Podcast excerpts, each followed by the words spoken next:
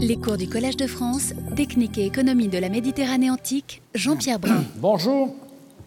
Aujourd'hui, nous allons sortir un peu du désert pour aller sur la côte, sur la côte de la mer Rouge, et pour examiner le résultat des fouilles du port de Myosormos, toujours dans la perspective d'essayer de retracer l'évolution du commerce, euh, du grand commerce oriental dans la mer Érythrée.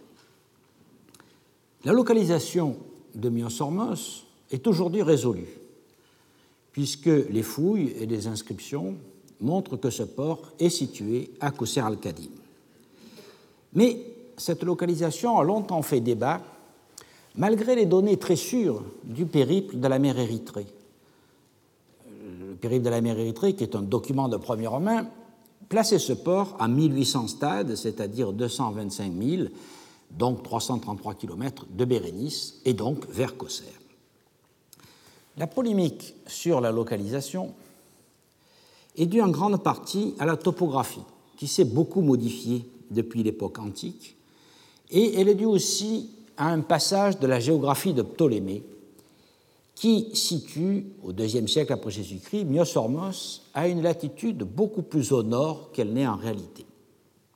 Bien qu'on sache que les coordonnées de Ptolémée sont le plus souvent erronées ou approximatives, la coïncidence entre celles-ci la présence de ruines antiques importantes sur le site d'Abouchar, qui est situé euh, au nord ici, et certains détails topographiques ont longtemps fait placer Myosormos 150 km au nord de Kousser, donc à Abouchar même, où, nous le verrons dans un cours prochain, il existe en fait seulement des forteresses, euh, l'une du Haut Empire, l'autre du IVe siècle de notre ère. Les détails topographiques sont donnés par Agatharchide de Cnide. Nous n'avons pas conservé le texte complet de son ouvrage qui s'appelle Sur la mer Érythrée, mais il est cité par Photius dans la bibliothèque euh, en 250-81.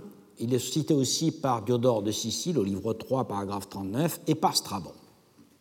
Selon les versions, le port se trouve à proximité d'une montagne rouge et d'un lac, ou bien l'entrée du port est courbe et voisine de trois îles situées dans ou devant le port.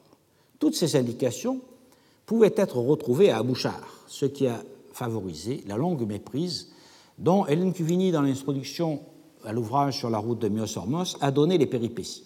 Je n'y reviens donc pas, sauf pour rappeler que les errements commencent avec Huette euh, et son ouvrage sur l'histoire du commerce et de la navigation des anciens paru en 1763, qui identifie Cousser à Myosormos, et donc juste localisation, et euh, l'autre filon avec Danville, Mémoire sur l'Égypte ancienne et moderne, suivi une description du golfe arabique ou de la mer Rouge, paru en 1766, qui le place à Abouchar. Donc à partir de euh, ces deux ouvrages se développent deux lignées concurrentes. La polémique, en fait, s'est conclue avec deux articles indépendants parus presque en même temps en 1993 et 1994, qui donnent les preuves épigraphiques et archéologiques de la localisation à Kosser al-Kadim. C'est d'une part euh, l'article d'Adam Budo-Jacobsen, Hélène Cuvini et Jean-Luc Fournet, qui s'appelle The Identification of Myosormos New Papyrological Evidence, euh, paru dans le bulletin de l'Institut français d'archéologie orientale, qui euh, publiait des ostracas que nous avions trouvés à Maximianon, ostracas mentionnant Myosormos comme l'extrémité de la route reliant Coptos à Kosser. Ce qui a été ensuite confirmé par les ostracas de Crocodilo, euh, qui, à plusieurs reprises, mentionnent la route de Myosormos. Et je vous renvoie donc à ce point à l'ouvrage d'Hélène Cuvini qui s'appelle Ostraca de Crocodilo, paru au Caire en 2005. Et puis, parallèlement et de façon indépendante, David Peacock avait publié dans le Journal of Roman Archaeology en 1993 un article qui s'appelle The Site of Myosomus, View from Space, euh, où, à partir de photos euh, prises par un satellite, il restituait un port avec une entrée courbe. C'est d'ailleurs à partir de cette recherche préliminaire que David Peacock, associé à Lucy Blue, décida de lancer un nouveau programme de recherche sur le site de Kousser al-Kadim, dont je vais présenter les résultats maintenant. Mais auparavant, il faut faire un rapide bilan de ce que les sources antiques nous apprennent sur ce port. La source la plus ancienne, nous l'avons vu, est Tagatarkid de Cnide, un auteur alexandrin qui vécut à la cour de Ptolémée VI et qui écrit vers 115 avant Jésus-Christ.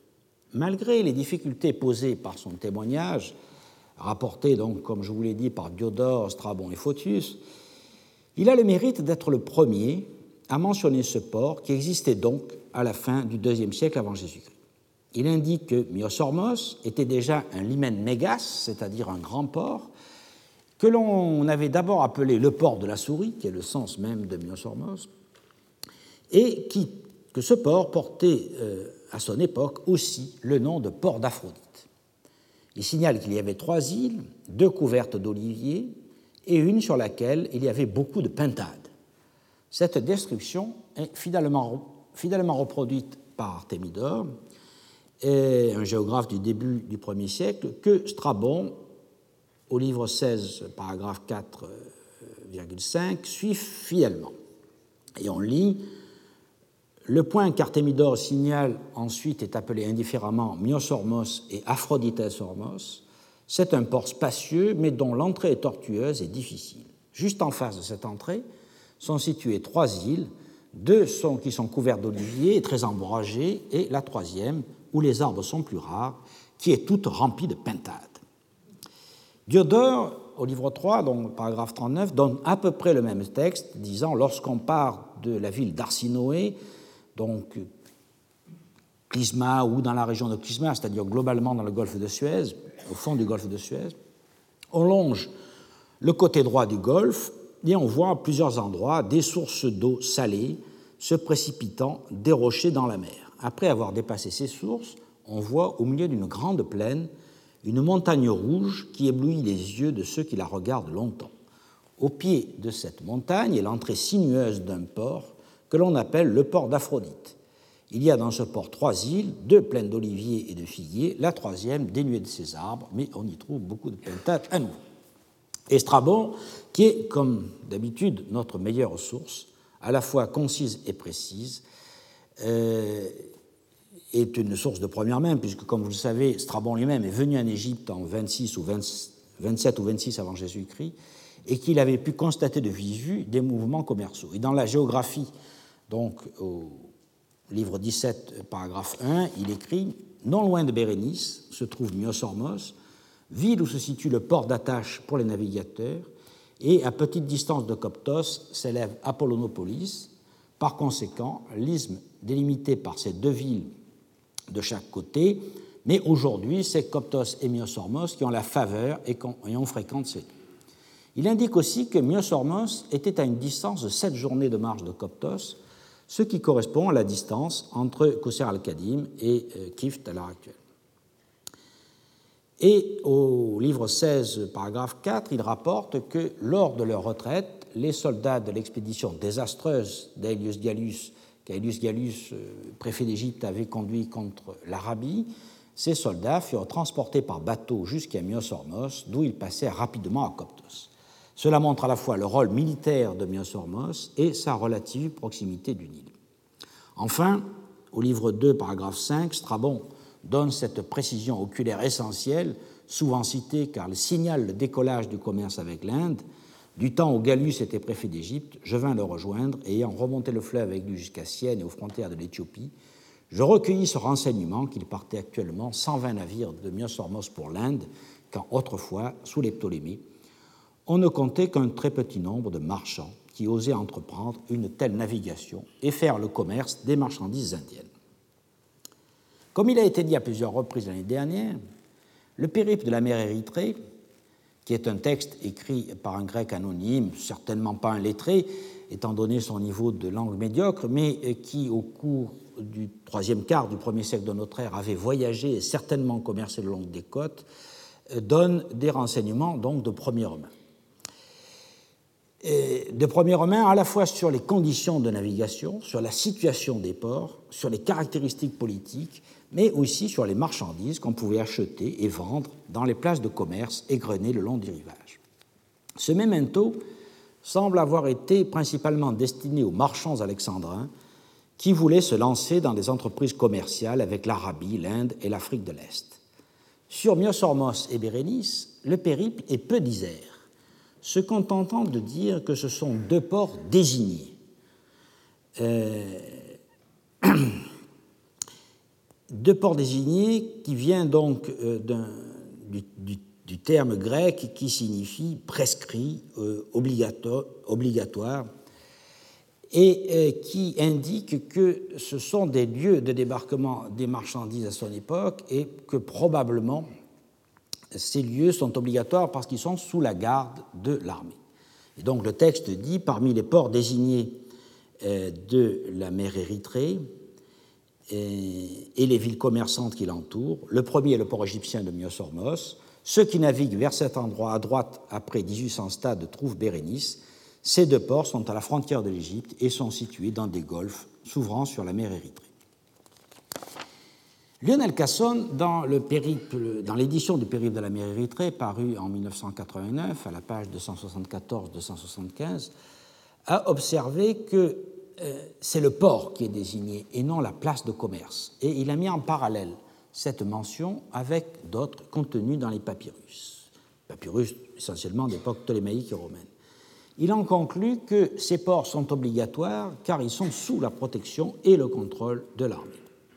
Ce terme de port désigné explique la place que tiennent Myosormos et Bérénice durant tout le Haut Empire, puisque ce sont les deux seuls ports où il était autorisé de débarquer.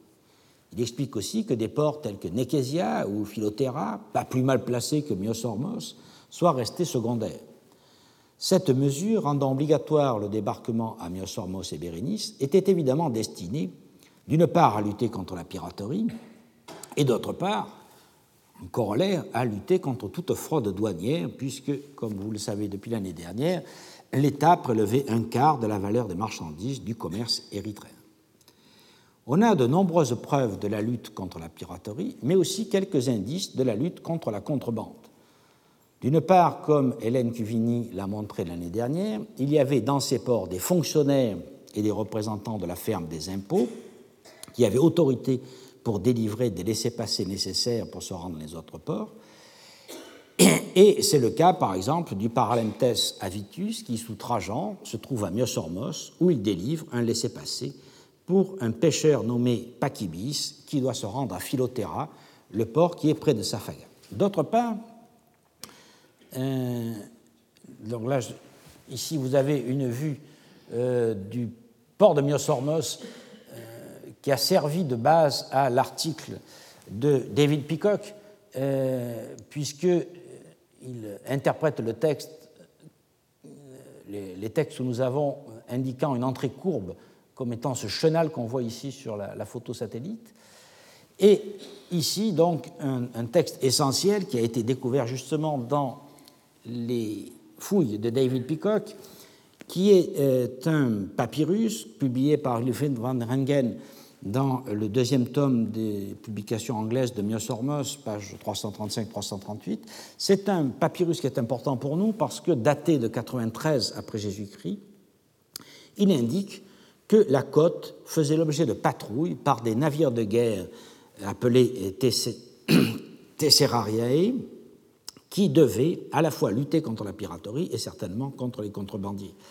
Le papyrus fait état d'un militaire qui est servé sur un bateau appelé l'hippocampe, euh, et cela implique donc l'existence d'un détachement de la flotte militaire à Myosormos, et donc ça rejoint les hypothèses, et ça confirme les hypothèses de Lionel Casson euh, sur la surveillance côtière régulière et des allées-venues, disons, entre Myosormos, Bérénice et probablement Clisman.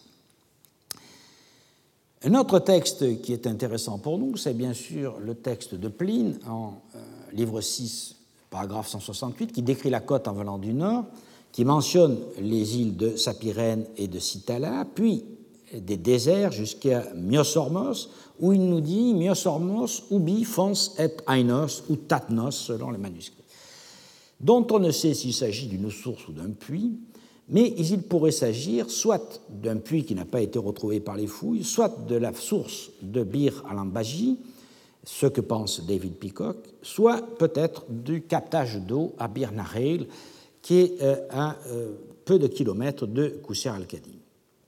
Et ce, ce, ce bir, ce, ce, captage euh, dont David Peacock pense qu'il a servi à approvisionner le port. Enfin, Ptolémée, comme nous l'avons vu, donne au IIe siècle des coordonnées erronées, et c'est le dernier auteur à citer Myosormos. En effet, l'itinéraire d'Antonin et la carte de Peutinger ne l'indiquent pas, ce qui semblerait signifier que dès le IIIe siècle, le port est abandonné, ce que l'archéologie prouve désormais, comme nous allons le voir.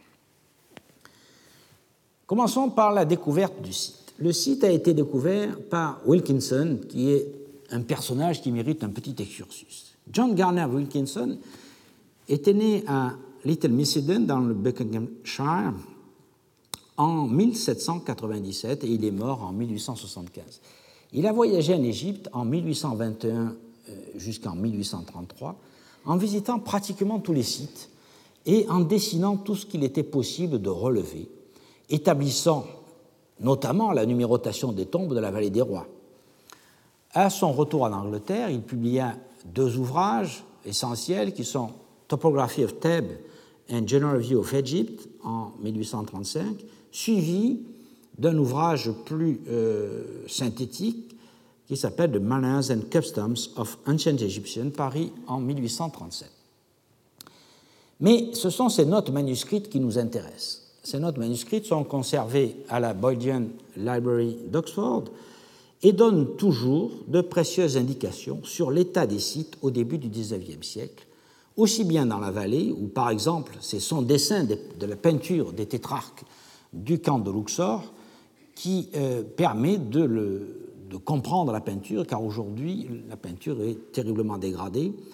Et euh, il a aussi dessiné pratiquement tous les sites du désert, tous les forts, comme nous l'avons vu l'année dernière, mais aussi les sites de Bérénice et de Myosormos.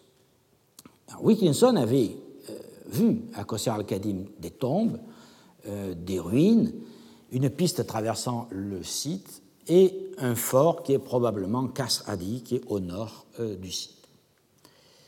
Peu de temps après, en 1822-1824, c'est James Burton qui visite le site lors d'une prospection géologique, mais il ne nous donne pas de détails utiles. Il faut attendre euh, le début du XXe siècle avec Arthur Weigall dans son ouvrage qui s'appelle Travels in Upper Egyptian Deserts, qui est plus un ouvrage de vulgarisation qu'un ouvrage véritablement scientifique, mais dans lequel on trouve des indications essentielles, car il signale notamment des blocs d'un temple ptolémaïque dans des maisons de Kousser.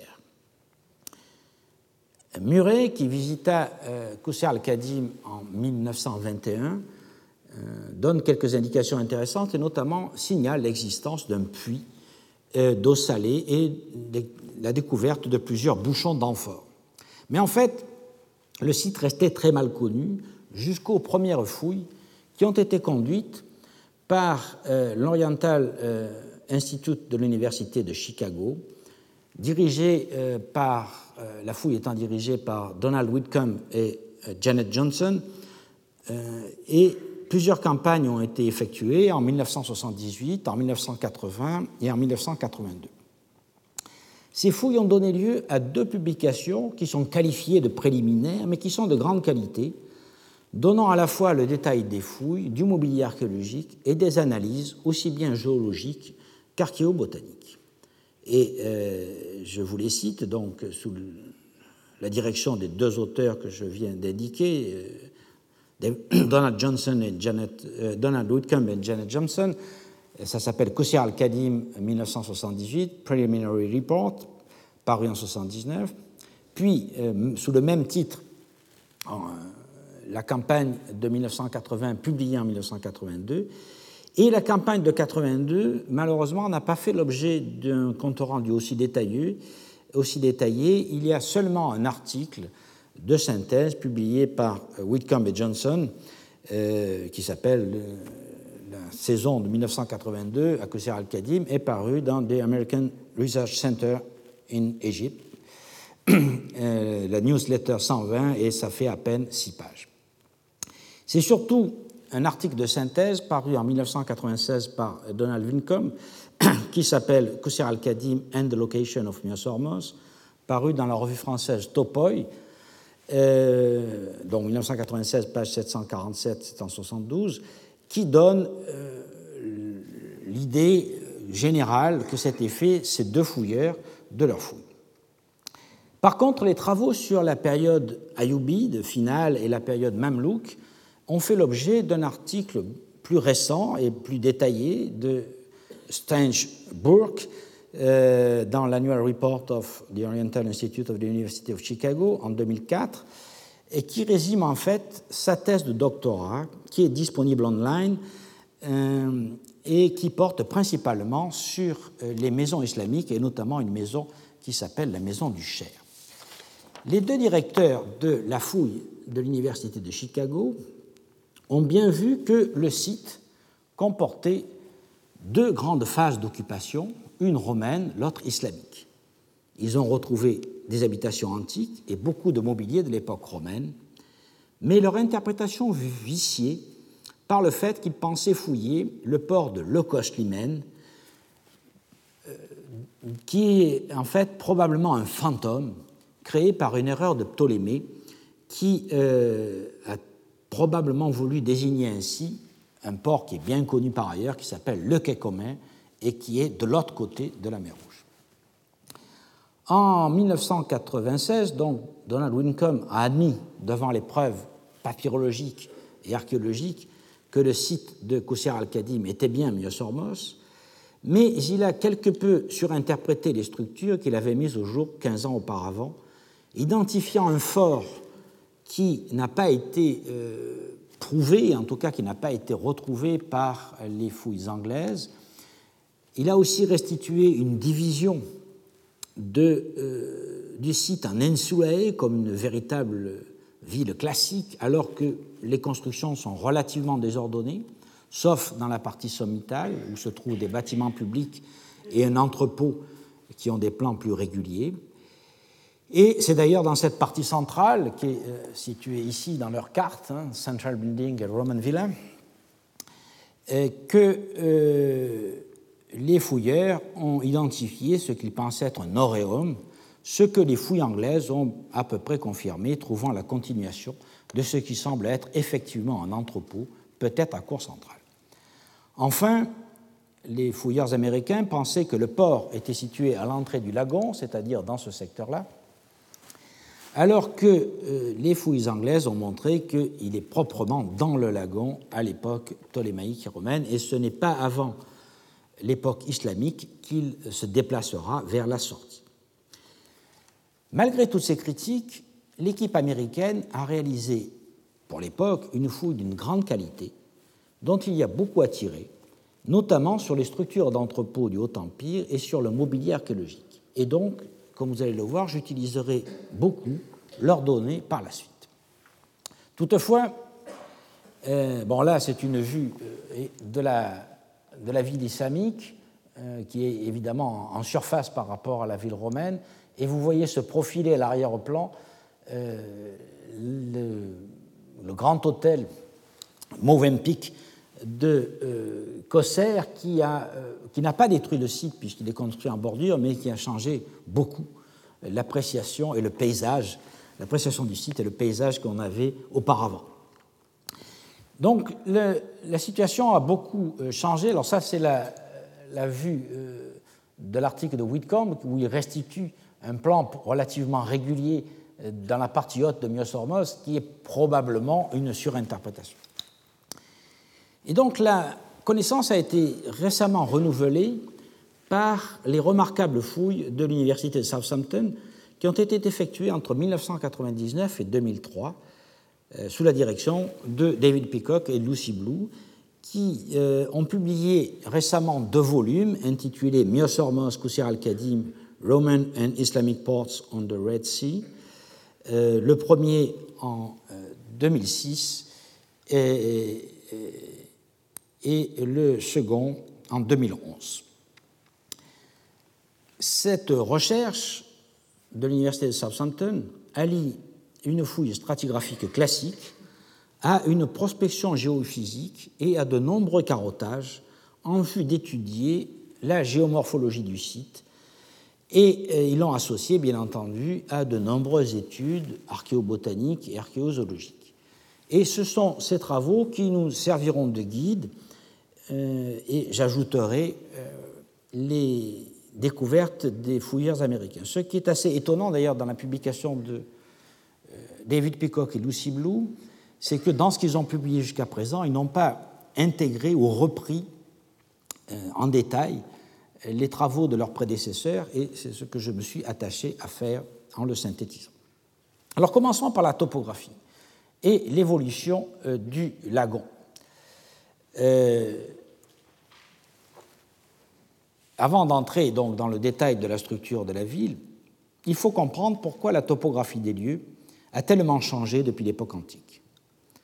C'est à cette entreprise que s'est attaché Lucy Blue, qui a réalisé plus de 100 carottages de 2 mètres par 2, suivis par, euh, de sondages de 2 mètres par 2, suivis par des carottages qui descendent jusqu'à 7 et 9 mètres euh, de profondeur et pour certains jusqu'à 28 mètres. Grâce aux données recueillies dans les carottages, distribuées en plusieurs lignes transectes, elle a pu proposer une évolution du port. Voici la topographie générale. La mer Rouge est ici, euh, le euh, site est situé à cet endroit-là. Il, euh, il y a un, lagon ensablé qu'on appelle une marsa ici.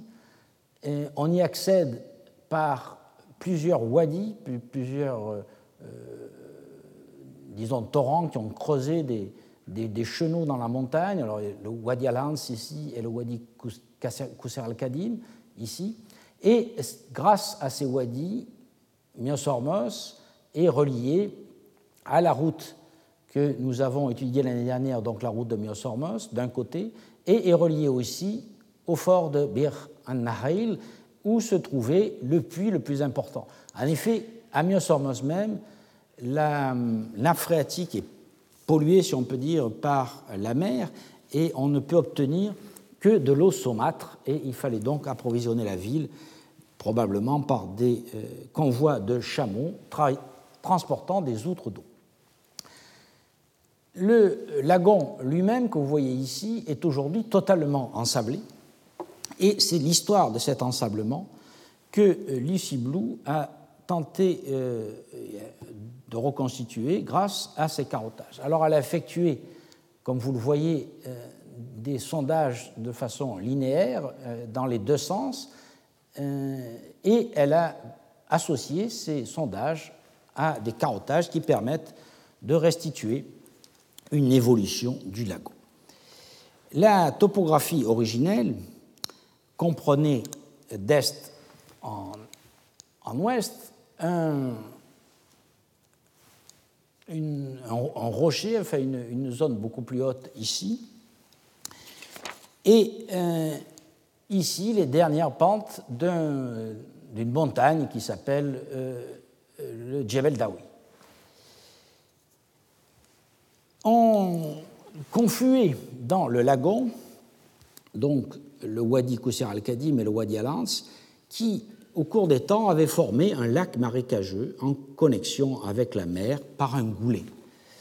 Et euh, ce goulet qui passe ici contourne un massif corallien qui est d'époque pléistocène et qui culmine à 8 mètres au-dessus du niveau de la mer.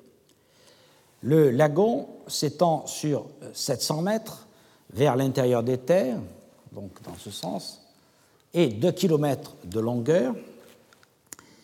Il a une superficie d'environ 10 hectares et d'après les études sédimentologiques, il a pris sa forme il y a environ 35 000 ans euh, avant le présent, et il fut isolé de la mer seulement vers 1000 de notre ère par des dépôts de sable apportés par la mer. Alors vous voyez ici dans cette stratigraphie comment progressivement le lagon se, comble. Au départ, il y a des, de l'eau, et puis progressivement, l'entrée se bouche et les, les, apports sédimentaires du wadi remplissent le lagon.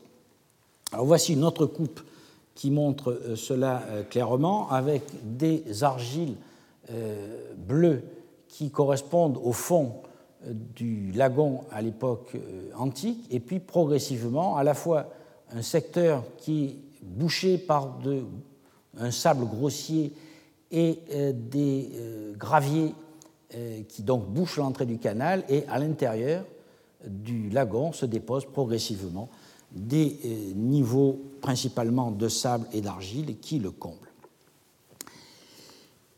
Donc l'évolution géomorphologique commença dès le Pléistocène, c'est-à-dire à partir du moment où euh, on assiste à une remontée des eaux dans la mer Rouge. À ce moment-là, le lagon se remplit progressivement d'une couche d'argile bleue, donc celle que nous avons vue là, qui contient de nombreux euh, coquillages euh, qui sont principalement des porcelaines, qui indiquent que ce lagon était dans une, ambiance d'hypersalinité. Jusqu'au début de la période romaine, les commerçants et l'armée, enfin, lorsqu'au début de la période romaine, lorsque les commerçants et l'armée s'installent, et nous verrons que l'on ne sait pas exactement où se trouvent les installations ptolémaïques, ils trouvent donc un chenal courbe entrant dans le lagon, donc un chenal courbe qui fait tout ceci, hein, et qui contourne le, euh, rocher euh, corallien euh, pléistocène, et dont les bords marécageux sont couverts de mangroves. Il faut imaginer un paysage un peu du type de celui que vous voyez sur cette photo, qui est une autre Marsa, moins envasée que celle euh, de Koussir al-Khadim et qui est, située entre Myosormos et Bérénice, exactement à 95 km au sud de Marsa Alam. Et euh, je pense que cette photo que j'ai prise au mois de, janvier nous donne une assez bonne idée de ce que devaient être les bords du lagon lorsque les euh, Romains commencent à le stabiliser. Afin de pouvoir construire réparer, avitailler les bateaux et les décharger, les Romains, en effet, durent stabiliser la berge orientale du lagon, défrichant la mangrove et remblayant le marécage avec de grandes quantités d'amphores. Et donc là, on est dans ce secteur qui est situé ici. Plusieurs remblais se sont succédés à la fin du 1er siècle avant Jésus-Christ et au 1er siècle après Jésus-Christ, probablement à cause de la subsidence des sols et euh, du fait que comme les sols s'enfonçaient dans le marais, il fallait périodiquement, bien sûr, les recharger. Devant le chenal conduisant au port, c'est-à-dire ici, les argiles bleues euh, donc de l'époque préhistorique descendent à une grande profondeur qui permettait le passage des bateaux. Le, ce chenal profond était toutefois étroit et limité par des dépôts de sable au nord et les pentes de la colline au sud. La zone des tranchées 10 à 14, c'est-à-dire dans ce secteur-là, des fouilles de l'université de Southampton, montre un promontoire que les navires devaient contourner pour euh, aboutir véritablement euh, au port euh, et aboutir surtout dans une zone calme, très bien abritée des vents du nord, justement par l'éminence qui porte la ville elle-même de Myosormos. Cette situation idéale, malgré la difficulté d'embouquer le canal, le chenal, n'a toutefois pas duré, car l'envasement euh, s'est produit dès le début du 1er siècle après Jésus-Christ, comme le montrent les fouilles de la tranchée 15 de l'université de Southampton, qui est dans ce secteur, et malgré les dragages du chenal qui ont été réalisés au IIe siècle et dont les fouilles de l'Université de Chicago ont retrouvé les épais dépôts au nord du chenal, c'est-à-dire dans ce secteur-là, un secteur que les Américains ont appelé de Highland parce que ça faisait comme une espèce d'île au milieu du port. Les euh, datations carbone 14 réalisées sur les bois découverts au sommet des argiles, euh, des argiles bleues donc, montrent que la partie ouest du lagon était déjà totalement envasée au 7e siècle et que, de notre ère, et que la partie est fut comblée avant le XIIe siècle. Au cours de cette période, en effet, la mer a apporté des sables et des graviers qui ont progressivement bouché le chenal ici, provoquant l'ensemblement total de la Marsa. Cet ensablement a lui-même provoqué la formation d'une nouvelle petite Marsa, hein, qui se situe ici. sur la partie externe euh, du chenal, c'est cet endroit qui devient le port à l'époque islamique. Et à cette époque, les dépôts de sable obstruaient totalement euh, le chenal, ce qui explique qu'on a pu construire des bâtiments d'époque islamique dans ce secteur-là. Les dépôts de sable et de gravier continuèrent bien entendu durant la période islamique et après l'abandon total du site, car la mer a apporté beaucoup de sable qui a fini par boucher aussi le port islamique et à l'heure actuelle, le trait de côte est situé ici. Donc après avoir brossé le cadre géomorphologique général, il convient d'examiner les vestiges archéologiques, en commençant par la période ptolémaïque.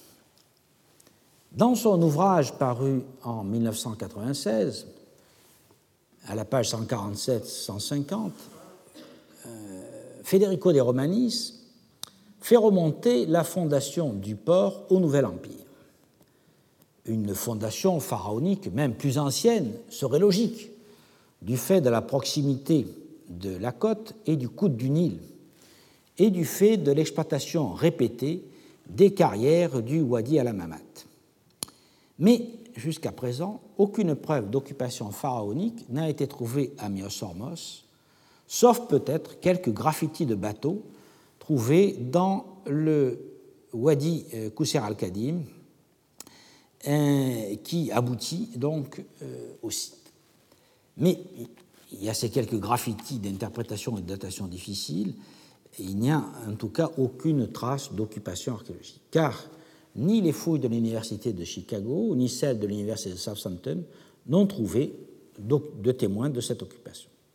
En fait, on sait désormais que le port pharaonique est situé 60 km au nord, d'abord euh, à l'embouchure du Wadi Gawassis, au cours de l'Ancien Empire et surtout au Moyen Empire, sous la XIIe dynastie, donc vers 1900-1800 avant Jésus-Christ, époque durant laquelle ce port s'appelle Save, S-A-W-W, et qui a été fouillé à plusieurs reprises, et je vous renvoie donc aux articles de Barth et Fatovic, euh, notamment celui qui est paru en 2004 que je suis ici. À cet endroit, donc qui est situé à euh, 60 km au nord, hein, euh, ici, se trouve une autre Marsa, totalement envasée et ensablée, et qui en fait était un port intérieur un peu du même type que celui de Myosormos, peut-être plus facile euh, d'entrée, puisque l'entrée est plus large et, moins, moins contournée, si on peut dire. Et euh, dans ce port, on a trouvé des sanctuaires et des grottes qui sont creusées dans le rocher pour stocker de la nourriture, des agrès, du bois, et aussi pour travailler à la préparation des expéditions par bateau au pays de Punt. Euh, et donc ce que vous voyez là, ce sont toutes ces grottes qui sont creusées dans euh, la montagne, dans lesquelles euh, on pouvait donc à la fois stocker du matériel et travailler. Par la suite, au début du premier millénaire avant Jésus-Christ, au cours de, des 23e et 26e dynasties, un nouveau port est implanté immédiatement à côté, à l'embouchure du Wadi Gassous, qui est juste voisin, et la même route desservait les deux sites, une route qui passait bien entendu par le Wadi Amamat, mais qui bifurquait ensuite vers le nord-est par le Wadi Atalla, puis le Wadi Saki et le Wadi Gawassis. La distance, en fait, n'est pas beaucoup plus longue que la route de Kosser, et cette route est bien pourvue en puits et donc explique euh, ce, tracé. Tout ce qu'on peut dire grâce à Gatharkid, c'est que le port de Myosormos existait déjà depuis un certain temps à la fin du IIe siècle avant Jésus-Christ. Époque donc où il fut rebaptisé le port d'Aphrodite, nom qui ne s'est pas imposé puisque dans les documents de l'époque romaine, c'est toujours le nom de port de la souris qui est cité. Toutefois, les euh, fouilles de euh, l'université de Southampton, ni même celles de l'université de Chicago, n'ont trouvé de mobilier de l'époque ptolémaïque, sauf quelques monnaies usées. Alors j'avais d'abord pensé que le port ptolémaïque était situé sous la ville moderne de Kousser, au pied du fort ottoman construit en 1715. Mais d'une part, les fouilles de Charles Lequen dans le fort ottoman, qui viennent d'être publiées en 2007, dans euh, un livre qui s'appelle Kousser, an Ottoman and Napoleonic Fortress on the Red Sea Coast of Egypt, paru euh, au Caire en 2007. Euh, cette publication a montré qu'il n'y a absolument aucun niveau d'occupation antique dans, ou, dans le fort lui-même de, de Kosser. Et donc, ce n'est pas à cet endroit-là qu'il pouvait y avoir le euh, site du port de Myosormos à l'époque ptolémaïque. Et d'autre part, les tranchées de surveillance, les tranchées de téléphone euh, qui ont été posées en 2000 dans la ville de euh, dans la ville moderne, ces tranchées ont été surveillées par euh, l'équipe de l'université de Southampton qui à ce moment-là fouillé à Kosser al-Kadim et leur surveillance a montré qu'il n'y a absolument aucun mobilier antique dans euh, la ville de Kosser. Je fais donc ici une rétractation publique. Euh, la ville de Kosser n'est pas le port de l'époque ptolémaïque. Il semble qu'elle soit uniquement ottomane et les blocs du temple ptolémaïque signalés par Weigel en 1909 doivent provenir de Kosser al-Kadim, d'où ils ont dû être ramenés pour être remployés dans la mosquée El-Zilali, de même que euh, stèle publiée par euh, Reinach en 1910, euh, qui est datée de la 25e année d'Auguste et qui est dédiée à Isis Tameston. Comme vous le savez, les pierres voyagent, mais les tessons assez peu, et donc le fait qu'on ait des blocs de remploi dans la mosquée et pas du tout de céramique semble bien prouver que le port ptolémaïque de Myosormos n'était pas euh, à, l'emplacement de la ville de Kosser actuelle, mais bien à l'emplacement de Kosser al-Kadi. En fait, les fouilles de l'université de Southampton, et particulièrement les sondages géomorphologiques, ont restitué un port intérieur assez vaste, comme nous l'avons vu, auquel on accédait par euh, ce chenel courbe, qui cadre parfaitement finalement avec les descriptions d'Agatharkid, sauf en ce qui concerne les trois îles couvertes d'oliviers et de figuiers et celles avec les pintades, mais selon euh, David Peacock et Lucy Blue, ces îles pourraient être en fait situées dans la partie euh, occidentale du lagon et seraient complètement environnées et recouvertes par les sables aujourd'hui. Il n'en reste pas moins que la presque totale absence de vestiges d'époque ptolémaïque pose problème. Je veux bien admettre que les structures portuaires aient été situées en bordure euh, nord-est du lagon et qu'elle soit demeurée inaccessible aux fouilles de l'université de Southampton euh, à cause de la nappe phréatique. Mais, premièrement, les fouilles euh, de Southampton, c'est-à-dire principalement la tranchée 15, dans ce secteur-là, ont montré que ce sont bien les Romains qui ont défriché la mangrove et gagné du terrain sur le marais naturel. Et donc, il n'y avait pas d'occupation ptolémaïque à cet endroit. Deuxièmement, les premières phases d'occupation d'époque romaine sont situées directement sur le rocher corallien, notamment dans la partie haute de la ville, et euh, sont datables au plus haut de la fin du 1er siècle avant Jésus-Christ, donc au temps de Strabon. Troisièmement, on ne comprend pas pourquoi il n'y a pas de mobilier résiduel parmi les très abondantes céramiques romaines, alors que c'est toujours le cas dans les sites pluripériodes surtout ceux comme les ports où passe beaucoup de poteries. L'année dernière, Roberta Tomber nous a indiqué qu'en fait, il y avait pratiquement aucun, euh, aucune céramique d'époque ptolémaïque dans les couches romaines, euh, sauf peut-être quelques tessons euh, qui sont encore à déterminer. Donc il faudra attendre évidemment sa publication de la céramique pour se fonder dessus, mais ça semble extrêmement marginal. Donc mon hypothèse à l'heure actuelle, et je crois que c'est la seule qu'on puisse faire, en s'inspirant d'ailleurs d'Agatharchide, est que le port ptolémaïque se trouvait non pas sur la rive est du lagon, mais sur la rive ouest, ou en tout cas sud-ouest, dans ce secteur-là, près de l'emplacement possible des fameux petites îles, des fameux trois îlots. Et euh, en effet, il faut penser qu'à l'époque ptolémaïque, le lagon était nettement moins avancé, envasé qu'au Haut Empire, et aussi que les navires étaient beaucoup plus petits et moins nombreux. On se rappelle le passage de Strabon. Il est donc possible que les installations ptolémaïques aient été sur cette rive euh, sud-ouest, euh, mais ce secteur n'a pas été du tout prospecté et euh, fouillé par euh, l'équipe euh, américaine et ni non plus par l'équipe anglaise.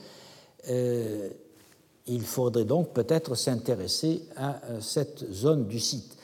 Ce serait l'envasement progressif, déjà à la fin de la période ptolémaïque, qui aurait contraint à déplacer le port sur la rive nord du lagon.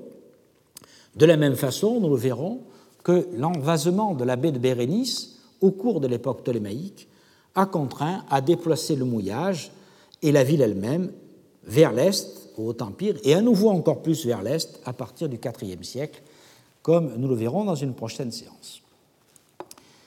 Alors voyons maintenant qu'est-ce qui se passe au Haut-Empire, où là, on peut euh, se fonder sur les résultats d'Ifou. Voici la rive sud du lagon, comme vous le voyez, complètement vierge de toute euh, exploration archéologique, et euh, ça pourrait être donc dans ce secteur complètement sous les sables que, se situerait, euh, pourrait se situer le port ptolémaïque. Donc, voyons ce qui se passe au Haut-Empire.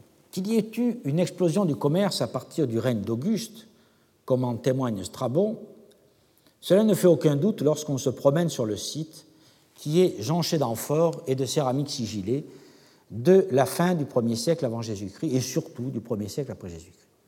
Les fouilles de l'Université de Chicago et des fouilles anglaises l'ont amplement démontré et il faut maintenant examiner de près les vestiges en commençant par les installations portuaires. Alors, ces installations portuaires se distribuent en plusieurs endroits. En fait, elles étaient tout le long de euh, la rive euh, nord-est euh, du lagon. Alors, vous voyez ici le lagon dans la restitution anglaise. La ville est située là. Les Anglais et les Américains ont surtout travaillé dans ce secteur-là et dans cette zone-ci. On ne sait pratiquement rien de ce qui se passe entre les deux, même si on peut imaginer qu'il y a une forme de continuation. Alors commençons par la zone qui est située au nord-est de la lagune, ici, car c'est celle qui est la mieux connue à la suite des fouilles récentes. C'est ce que euh, les fouilleurs anglais ont appelé la tranchée 7. Donc, dans tout, ce secteur-là, vous voyez une espèce d'anse dans lequel ils ont principalement trouvé euh, des alignements de pierres et des amphores. Et en effet, c'est dans ce secteur-là euh, ont pu mettre au jour une plateforme qui servait de quai et de débarcadère, une plateforme qui est faite d'amphores usagés planté dans l'argile des bords marécageux de la lagune. Cette tranchée 7, étendue sur 60 euh, mètres par 30, vous voyez par là, donc une assez large surface, a montré des alignements de pierres formant deux murs grossièrement orientés nord-ouest-sud-est et prolongés vers le nord par un énorme dépôt d'amphores s'étendant sur 70 mètres de long, des amphores qui sont recouvertes d'une couche compactée euh, de, euh, vous le voyez ici, couche compactée de gravier et de charbon et de tesson. Les amphores sont principalement des euh, amphores Dressel de 4 italiennes et des amphores Dressel de 4 de la région d'Alexandrie, de la région du lac Mariout, ainsi que des amphores égyptiennes 3 euh, qui euh, sont produites dans la vallée du Nil. Quelques importations viennent d'Istrie apparemment, mais c'est relativement marginal. Quant aux faciès céramiques, euh, il est de la fin du 1er siècle, du début du 1er siècle après, et il est associé aussi à trois monnaies de Cléopâtre VII qui permettent donc de dater cette installation plutôt vers le début, ou disons le premier quart du premier siècle de notre ère. Euh, peut-être un peu après, car euh, il a bien fallu accumuler beaucoup d'amphores pour réaliser ce quai, et donc je pense qu'il faut probablement envisager une date sous Tibère, voire Claude, mais euh, tant qu'on n'a pas une publication détaillée des céramiques, on ne peut pas en être certain. Le quai a été ensuite recouvert par plusieurs niveaux d'alluvions déposés en au moins une trentaine de varves et qui euh, semblent s'être déposés en partie au cours de l'époque antique. Donc, voyez euh, comment ça fonctionne. Hein. Euh, dans l'argile du, marais, on a planté ces amphores verticalement, amphores qui avaient été bien sûr vidés, et on a recouvert l'ensemble d'une plateforme qui permettait donc d'accoster et de débarquer les marchandises sur un, quai qui était à sec. On a euh, aussi d'autres indications liées euh, aux concentrations de blocs de basalte euh, qui indiquent des zones de déchargement. Ces blocs de basalte sont répartis un peu partout sur les bords du lagon et sont particulièrement euh, intéressants car euh, ils proviennent de l'Est qui était euh, utilisé sur les bateaux qui revenaient avec des chargements peu pesants de la péninsule arabique. Le basalte n'est pas naturellement présent dans ce secteur de l'Égypte, et euh, les études qui ont été faites sur ces roches montrent qu'elles viennent de la péninsule arabique, principalement du port de Cana, et il est vraisemblable que lorsque les bateaux ramenaient des cargaisons de myrrhe et d'encens, euh, donc par nature extrêmement légères, il fallait les lester avec euh, des blocs qu'on ramassait sur les plages, et ces blocs, c'était ces blocs de basalte. Donc c'est intéressant parce que ça nous montre les endroits où on déchargeait les blocs pour évidemment euh, recharger les bateaux avec des matériaux plus pondéreux tels que des amphores. Mais euh, outre euh, ces indications, les fouilles anglo-américaines ont travaillé dans ce secteur ici, où a été mis au jour ce qui semble être un chantier naval c'est le secteur que euh, l'équipe anglaise appelle la tranchée 10, et qui est implanté sur euh, ce promontoire qui, donc fermait l'entrée du port au sud-ouest de la ville. Promontoire, nous l'avons vu, qui est recouvert de ces pierres de basalte. Et euh, sur, les fouilles ont découvert sur ce promontoire de nombreuses installations métallurgistes métallurgique dont la stratigraphie montre au moins trois phases.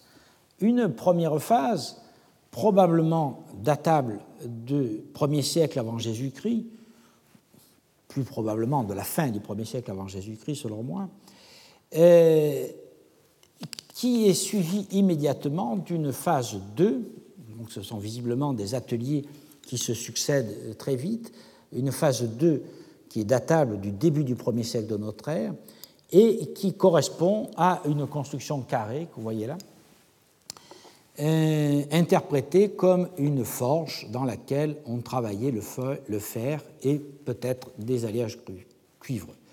En effet, des scories laissent à penser qu'outre la forge, il devait exister des bas-fourneaux de réduction de fer dont le minerai est disponible aux alentours de Myosormos. Cette installation donc est construite à l'entrée du port, immédiatement sur la plage, et, semble directement lié à une activité de chantier naval. Lors de la phase 3, que vous voyez dans la partie basse ici, qui est datée du milieu du 1er siècle de notre ère, une nouvelle forge est construite qui fonctionne jusqu'au IIe siècle. Elle comporte à nouveau des fonds de four circulaires environnés de scories qui sont évidemment des restes de bas-fourneaux pour réduire le fer. Une plateforme de briques crues euh, à côté est interprétée comme une cuisine, mais me paraît être plutôt la forge elle-même qui serait associée avec une amphore sur le côté destinée à la trempe. La découverte de nombreux objets en métal et en bois, des clous de fer, des plaques de fer et de cuivre pour réparer les navires, des plaques de plomb avec des trous de clous et des euh, traces d'animaux marins, montrent que c'est bien dans cette zone du port que l'on construisait ou on réparait les bateaux.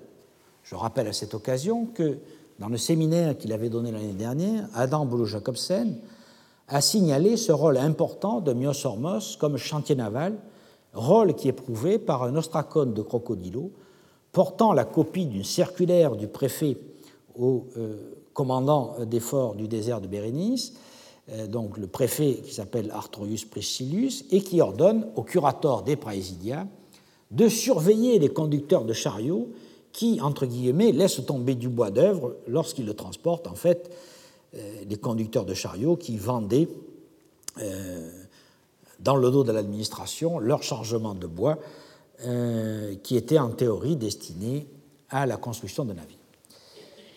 D'ailleurs, le tarif de Coptos, dont nous avons parlé l'année dernière, euh, prévoit une taxe sur le passage des mâts et des vergues et euh, également sur le passage dans le désert des charpentiers de marine. Après euh, la phase 3 de ce secteur, je remarque que des dépôts alluviaux couvrent les vestiges, ce qui dénote un abandon de la zone vers la fin du IIe siècle au maximum. Les tranchées 14 A et B, qui sont situés un peu plus au sud, euh, ont montré que s'étendait à cet endroit-là une plage qui bordait le chenal, plage jonchée de tessors, mais qu'il n'y avait, semble-t-il, pas d'aménagement portuaire. Notons que là aussi, on n'a pas trouvé de céramique postérieure au milieu du IIe siècle après Jésus-Christ. Avant d'attaquer euh, l'étude des secteurs centraux, vu qu'il est 11 heures, je vous propose de faire 5 minutes de pause, puis nous verrons les secteurs centraux et les questions en suspens, notamment celles des nécropoles et celles des tours qui environnent le site. Bien, reprenons donc euh, notre exploration de Myosormos en continuant par les quartiers centraux.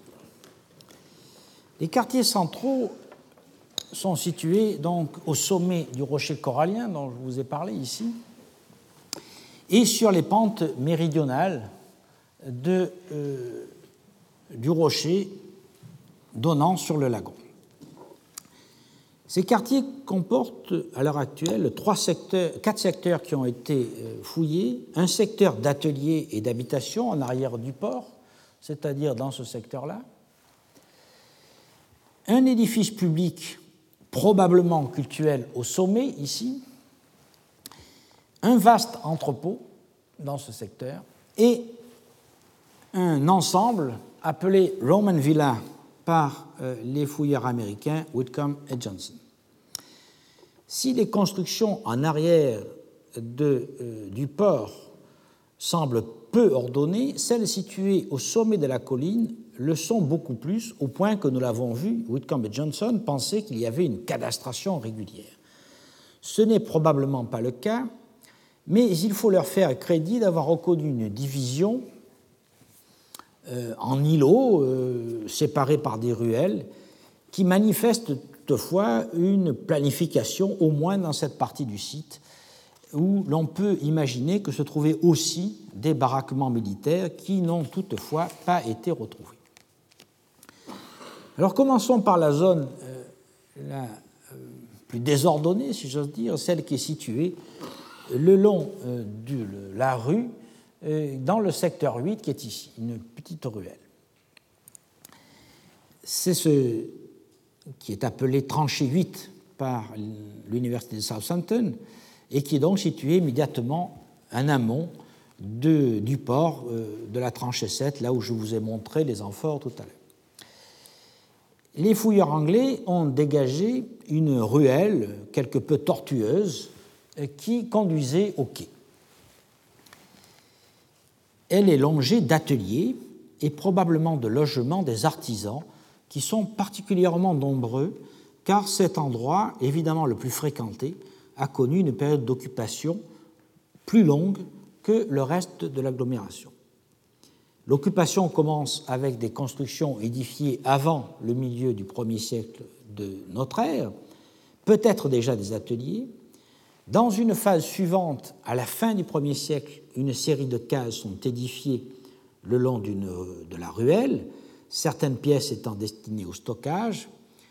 Puis, dans la première moitié du deuxième siècle, qui correspond à une phase très intense d'occupation, on construit une boulangerie qui est située ici, marquée euh, par euh, des meules et deux fours, euh, des fours qui sont construits avec des fonds d'amphore, et une pièce qui est utilisée à côté pour stocker du fumier sec qui aurait servi à alimenter les fours. Car vous savez que dans ce secteur du désert, la végétation est rare et donc on utilisait principalement de, des déjections animales pour chauffer.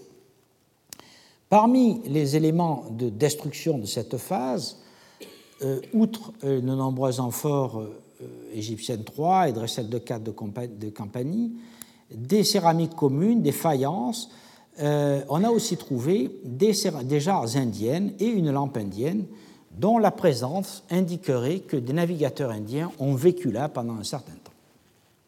Les bâtiments de cette phase 2 sont détruits dans la seconde moitié du deuxième siècle, et on assiste ensuite à un dépôt d'une couche de sable éolien qui montre que la zone a été abandonnée pendant un certain temps. Mais ce certain temps peut être assez court. Euh, une couche de sable éolien peut être apportée en une seule tempête de sable. Ensuite, vers la fin du deuxième siècle ou au début du troisième siècle, de nouvelles pièces à base en pierre et élévation en briques crues sont construites au-dessus des niveaux de destruction.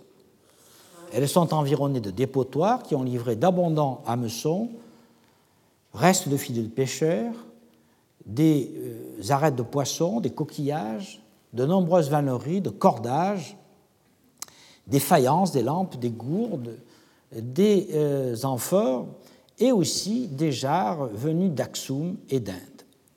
Dans la partie nord de euh, la tranchée 8, c'est-à-dire dans ce secteur qui est ici, on a construit au cours de la première moitié du IIIe siècle une habitation de 9 mètres de long, pavée de briques crues et pourvue d'une forge. Les ostracas et papyrus, dont certains sont écrits dans une langue étrangère, des importations d'Aksum et d'Inde, suggèrent qu'à cette époque-là, des commerçants étrangers ont vécu. Euh, ce mobilier final est datable du milieu du IIIe siècle et comprend à cette époque-là des amphores Dressel 20, des amphores gauloises 4, euh, des amphores Dressel 30 de Mauritanie césarienne, euh, des amphores chypriotes, euh, Agora G199, c'est-à-dire en fait le faciès final du fort de Xéron-Pélagos que nous avons vu il y a 15 jours. Il faut rappeler que cette zone sera réoccupée au début du IIIe siècle euh, et sera recouverte donc au Moyen Âge par une habitation assez large de 8 mètres par 6 en pierre avec élévation de briques crues. Et euh, cette maison euh, d'époque Moyen Âge, du, Moyen Âge, évidemment perturbé un peu la stratigraphie intérieure, mais est intéressante en, soi car elle est occupée à la fin du XIIe siècle et au XIIIe siècle par des marchands qui sont visiblement très à l'aise et on y a trouvé notamment euh, de nombreuses monnaies et des, des habits et des chaussures d'enfants. Mais ça sort de notre problématique. Ce qui importe pour nous, dans ce cas-là, c'est que nous avons à cet endroit-là du site une phase qui est assez bien datée euh, du milieu du IIIe siècle après Jésus-Christ, et nous verrons que c'est bien le seul endroit où nous avons cette occupation. Passons maintenant à euh, un édifice public qui était la tranchée J19B de l'Université de Chicago, mais qui a été reprise et élargie en tranchée 2B par l'Université de Southampton. Et cet ensemble, qui est complètement au sommet du site, à euh, l'ouest de la route actuelle, est particulièrement intéressant car les fouilles anglaises, américaines d'abord et puis complétées par les Anglais, ont dégagé un bâtiment, un mur de pierre, mur de pierre taillés qui sont euh, recouvertes à l'intérieur d'un enduit. Dans les niveaux de destruction de cet édifice ont été découverts des corniches, certaines peintes en bleu, et des fragments d'enduit portant des lettres grecques. Une colonne retrouvée écroulée était stuquée. Le plan montre un bâtiment carré, vous voyez ici, surélevé, divisé en deux, avec une cour au sud et à l'est, et à l'ouest, à l'est et à l'ouest. La construction n'est malheureusement pas bien datée, car le monument repose directement sur le rocher, mais les fouilles anglaises ont démontré qu'il n'était déjà plus entretenu dans la seconde moitié du premier siècle de notre ère et pendant le deuxième siècle. En effet, durant le deuxième siècle, le bâtiment fut utilisé pour parquer des animaux et ça a euh, occasionné la formation d'épais dépôts de fumier qui sont donc compactés sur le sol primitif qui était enduit de blanc. Les particularités architecturales, les corniches, les moulures, la pierre de taille, les lettres peintes, évoquent un sanctuaire. Mais aucun objet votif n'a été trouvé, ce qui exclut qu'il s'agisse d'un sanctuaire païen. Les auteurs de la fouille pensent qu'il pourrait s'agir d'une synagogue. Beaucoup de juifs alexandrins étaient commerçants. Certains ont dû envoyer des parents, des esclaves ou des agents à Myosormos. On doit donc s'attendre à y trouver une synagogue, de même qu'il y en avait une dans le port franc de Délos euh, à la fin du deuxième et au début du premier siècle avant Jésus-Christ, à côté des très nombreux sanctuaires païens. Une telle hypothèse expliquerait bien que le sanctuaire n'ait aucun objet de culte et qu'il soit abandonné dès le milieu du premier siècle. En effet, à cette époque, plusieurs conflits violents entre les Juifs et les Alexandrins eurent lieu, par exemple en 38, puis en 66 après Jésus-Christ. Ces conflits provoquèrent des émeutes, des désacralisations de synagogues et forcèrent certains marchands à cesser leurs activités. Ensuite, lors de la révolte juive de 115-117, les Juifs furent écrasés et la grande synagogue d'Alexandrie elle-même fut détruite. Donc c'est une hypothèse séduisante, mais elle manque toutefois d'éléments positifs, car aucun objet juif, aucun ostracone mentionnant des Juifs, ni même un symbole, n'y a été trouvé et rien dans l'architecture n'est caractéristique d'une synagogue. Il est vrai qu'à cette époque, c'est-à-dire au premier siècle de notre ère, les formes architecturales des synagogues ne sont pas fixées et qu'elles varient énormément selon les lieux, ce qui rend leur identification difficile en l'absence d'éléments probants euh, tels que euh, des inscriptions, par exemple. En résumé, il s'agit certainement d'un bâtiment public très probablement d'un sanctuaire, mais l'hypothèse d'une synagogue, pour séduisante qu'elle soit, n'est fondée sur aucun indice dirigeant. Venons-en maintenant à la tranchée 17. Les fouilles de l'Université de Chicago ont dégagé dans ce secteur, qui est donc euh, à côté de la supposée synagogue qui est ici, et ont dégagé donc au sommet de la ville un ensemble de pièces mesurant 7 mètres par 4 environ, qu'ils ont appelé Central Building A et interprété comme un auréum. Les fouilles de l'université de Southampton ont élargi les dégagements vers le sud, trouvant un angle du bâtiment. Cet édifice est construit en briques crues. Euh, là, ici, une, vue euh, de la, fouille, mais après la fouille, Euh, cet édifice est construit en briques crues liées au mortier d'argile. Il est composé de pièces allongées, assez régulières, comme vous voyez là, et qui euh, semblent euh, ouvrir sur une cour centrale qui serait située ici. Ces pièces ont été trouvées vides ce qui prouve qu'elles euh, ne servaient pas à l'habitation, elles étaient relativement euh, propres. Et Whitcomb et Johnson pensaient qu'elles euh, ouvraient, donc, comme je le dis, sur une cour intérieure et qu'elles servaient d'entrepôt. Les fouilles de l'Université de Southampton ont trouvé des, des escaliers qui permettent de proposer que cet ensemble avait un, un étage et euh, que euh, on avait donc un complexe de stockage relativement important. Là encore, le bâtiment est construit directement sur le rocher. L'absence de déchets montre euh, qu'il s'agit donc de salles de stockage et les quelques déchets qui ont été trouvés sont accumulés à l'extérieur et ils sont datables uniquement du premier siècle de notre ère. L'interprétation des fouilleurs américains me paraît donc confirmée. Il s'agit d'un grand entrepôt, peut-être à cour centrale, où devaient être stockées temporairement les marchandises partant pour l'Arabie ou l'Inde ou en provenant. Le fait que les pièces soient vides est donc normal puisque les marchandises ne faisaient que transiter entre les caravanes et les bateaux et vice-versa. Immédiatement au nord de cet ensemble, en 1978 et 1980, l'équipe de l'Université de Chicago a fouillé un édifice comportant d'autres pièces de stockage.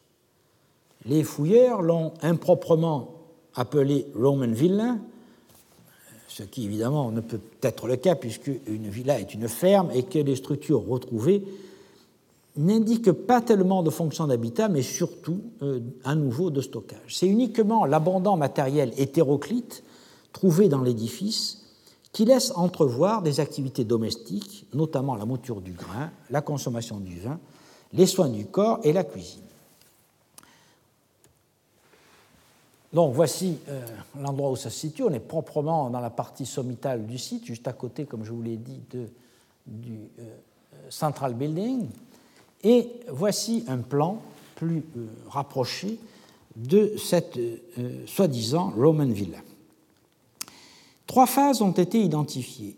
Une première phase qui correspond à un remblai sur lequel l'édifice est construit, puis une deuxième phase qui correspond à son occupation et son abandon, et enfin une troisième phase marquée par des dépôts euh, de déchets dans les ruines et, qui montre donc qu'après l'abandon, alors que le site de Myosormos continue d'être largement occupé, euh, ce secteur euh, de ruines devient un grand dépotoir. Malheureusement, le rapport de fouille américain ne donne pas de fourchette de datation pour le remblai sous-jacent, et donc la construction de cet ensemble n'est pas bien datée. vous voyez ici euh, la, partie sommitale, la, le lagon euh, qui était situé ici. C'est une vue qui a été prise par euh, Steve Sidebottom, euh, qui à l'époque participait aux fouilles. Et comme le, terrain évidemment s'incline en direction du lagon, il a fallu remblayer une partie pour avoir des sols plans. Mais, comme je vous l'ai dit, on ne sait pas ce qui a été trouvé dans ces remblais.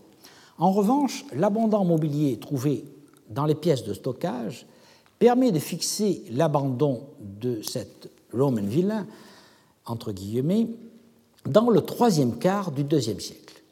On peut donc supposer dans ces conditions que les déchets qui forment le dépotoir qui recouvre les ruines ont été déposés vers la fin du deuxième siècle et au tout début du troisième siècle. Les structures et le mobilier mis au jour méritent un rapide excursus fondée sur les descriptions du rapport de 1980. L'édifice, bordé à l'est par une rue qui était ici, une petite ruelle,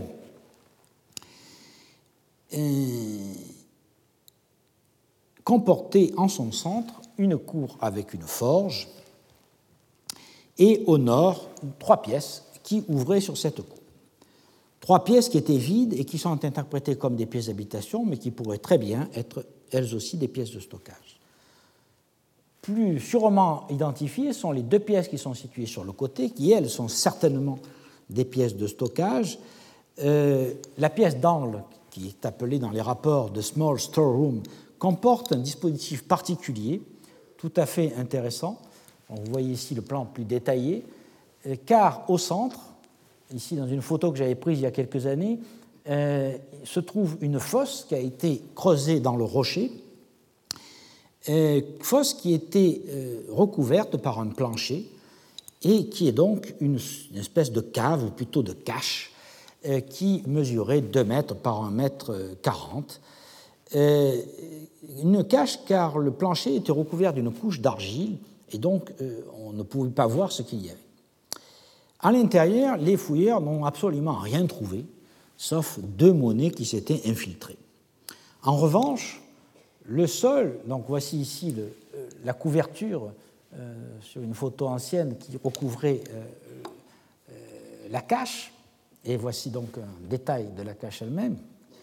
En revanche, donc tout autour de euh, cette fosse, euh, les fouilleurs américains ont trouvé une assez grande abondance de matériel, euh, de nombreux objets intacts, dont une lampe à six becs, qui devait être peut-être utilisée pour regarder ce qu'il y avait dans la cave, une meule rotative pour faire de la farine, dix huiliers qui contenaient de l'huile d'olive ou de radis peut-être, ou selon les analyses que j'ai pu faire ces dernières années, peut-être de l'huile de benne, deux gourdes d'assoin, euh, une cruche, un flacon à colle en verre et de nombreux morceaux de bois travaillé.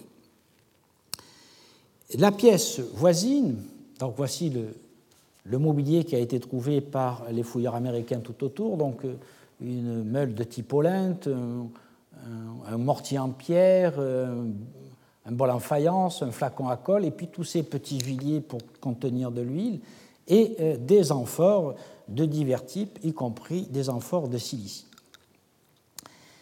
Euh, dans la pièce euh, voisine, qui est au sud, qui est interprétée comme une cour par les fouilleurs, mais qui pourrait être à nouveau un entrepôt, on a trouvé euh, donc divers types d'amphores, dont à nouveau des amphores de silicie, des amphores de tripolitaine, des, des tonnelés venant des oasis, et des huiliers, un panier en vannerie, des poutres, etc. Et enfin, il existait une troisième pièce de stockage près de l'entrée, c'est-à-dire ici, qui, elle aussi, a livré un grand nombre d'amphores, notamment trois amphores à vin de Chypre, euh, des amphores de Tripolitaine et deux urnes de fabrication indienne. Ces objets hétéroclites ont conduit les fouilleurs américains à conclure qu'il s'agissait d'une maison de marchands, probablement saisonnière, abandonnée avec des objets lourds et sans valeur, tels que des amphores ou des huiliers vides, après une saison commerciale. L'hypothèse me paraît probable, mais il faut souligner que les découvertes mobilières ne nous renseignent rien sur le contenu habituel des pièces de stockage, en particulier de la cave ou de la cache, et on doit imaginer qu'un tel dispositif servait pour des matières précieuses en petite quantité. Alors s'agissait-il d'encens, de myrrhe, de pierres précieuses ou semi-précieuses, de tissus fins? On ne saurait le dire car la cache a été vidée, bien entendu, après la saison commerciale. Quoi qu'il en soit, il faut voir dans cet ensemble, centré sur une cour entourée de pièces de stockage, une structure caractéristique des maisons de commerce qui avait des succursales à Myosormos. Et euh, je pense qu'il faut donc réhabiliter euh, cet ensemble comme étant euh, une, succursale donc de ces maisons de commerce. Alors voyons maintenant ce qui se passe aux marges de la ville en examinant les dépotoirs. Un phénomène intéressant à Myosormos que l'on retrouvera à Bérénice est la gestion des ordures. En effet, il y a certes des dépotoirs dans les rues et dans les bâtiments lorsqu'ils sont abandonnés, mais il y a aussi, et peut-être surtout, des zones de décharge en périphérie nord de la ville. L'abondance et la diversité de ces déchets et l'épaisseur de leur accumulation reflète d'une part l'intensité des trafics commerciaux et d'autre part une certaine forme de gestion contraignante. En effet, on pourrait imaginer qu'il aurait été plus facile pour les habitants de jeter les détritus dans le lagon, mais cela aurait rapidement aggravé son comblement. Une autorité, et je pense qu'il s'agit de l'armée, devait donc contraindre les résidents du port à jeter leurs ordures dans un endroit déterminé, au moins au premier et au début du deuxième siècle. De la même façon que les curatores des forts de la route de Myosormos prenaient soin d'évacuer les déchets à l'extérieur de l'enceinte afin de garder les casernements propres. Et je vous renvoie à ce que j'ai présenté l'année dernière à propos des forts de Maximianon et de Crocodilo. Donc toute la zone au nord de la ville de Myosormos était réservée aux décharges qui euh, étaient contenues par des murs de soutènement afin de ne pas se répandre dans le port. Certains de ces murs de soutènement mesurent une grande longueur. L'un a été dégagé sur plus de 16 mètres de long. Donc vous voyez ici la zone euh, au nord de la ville avec ces accumulations de, euh, de dépotoirs. Et ces, dépotoirs, vous voyez, s'étendent sur une très large surface en bordure nord euh, de la zone urbanisée. Les fouilles effectuées dans les tranchées 6A et C de l'Université de Southampton montre que dès le début du 1er siècle, on jette à cet endroit des détritus provenant de la réparation de bateaux, et on y trouve à nouveau des plaques de plomb, associés à des déchets domestiques, donc des lampes, du verre, des céramiques Eastern Sigillata B, euh, des céramiques sigillées italiques, des meules, des chaussures, des amphores, enfin tout ce qu'on peut trouver dans une décharge. La tranchée 6D, qui est tout au nord, c'est-à-dire vraiment tout à fait au nord du site, montre que le dépotoir s'est étendu là entre la fin du 1er siècle et le début du 2e siècle. Là encore, ce sont surtout des objets maritimes en plomb euh, et euh, en fer qui ont été trouvés, mais aussi des filets, euh, des arêtes de poisson, des bols en bois, des verres, des ongüentaria, des chaussures, des peines, etc. Et plus au nord encore, le dépotoir de la tranchée 6P que vous voyez ici recouvre un long bâtiment en briques crues, daté de la fin du 1er siècle avant Jésus-Christ ou du début du 1er siècle après Jésus-Christ, qui pourrait être un poste de garde établi par l'armée à l'entrée du site et qui est abandonné assez rapidement pour être ensuite recouvert dès la seconde moitié du 1er siècle et au 2e siècle par euh, des euh, déchets qui contiennent beaucoup euh, d'objets qui proviennent de réparations de bateaux y compris un plan de sonde, et également qui contiennent des objets provenant d'un sanctuaire, puisqu'on y trouve des statuettes d'Aphrodite, d'Hélios, etc. Et c'est là qu'on a trouvé une quarantaine d'ostracas et 31 papyrus, ce qui a permis donc une meilleure datation. Le dépotoir des tranchées 6G, H et J, qui sont situés au-dessus du port, près des bâtiments de la tranchée 8 que nous avons vu tout à l'heure, sont plus tardifs. Ils datent du milieu du, deuxième et du début du troisième siècle, et on voit bien à ce moment-là que euh, l'activité se réduit, la, ville est moins occupée et les dépotoirs se rapprochent du centre. Le matériel trouvé dans ces dépotoirs-là euh, comprend à nouveau des plaques de plomb, des plaquettes de cuivre, et donc on a le même faciès qui illustre à la fois une activité de euh, chantier naval, euh, de pêche, puisqu'il y a de nombreux hameçons, et de commerce, et notamment du commerce du vin, qui est euh, illustré par de nombreux bouchons d'amphore. Alors voici une vue de ces, une coupe de ces stratigraphies dans, dans les dépotoirs qui, vous voyez, sont assez difficiles à suivre. Euh, ici euh, le dépotoir de la tranchée 6G, donc plutôt du, du milieu du IIe siècle jusqu'au début du IIIe siècle, et, ici donc quelques exemples d'amphores, de euh, bouchons d'amphores qui sont très nombreux, des bouchons d'amphores en plâtre et en pouzzolane. on en a trouvé de divers types. Je vous renvoie aux publications de David Peacock et Lucy Blue qui les ont étudiés en détail. On, y fera une allusion dans la synthèse sur le commerce, mais il faut savoir qu'ils sont extrêmement nombreux. Et bien sûr, donc, toutes sortes de céramiques, toutes sortes de verreries, principalement du 1er siècle et du début du 2e siècle, dont des verres à côte, des gobelets à décor melé, etc.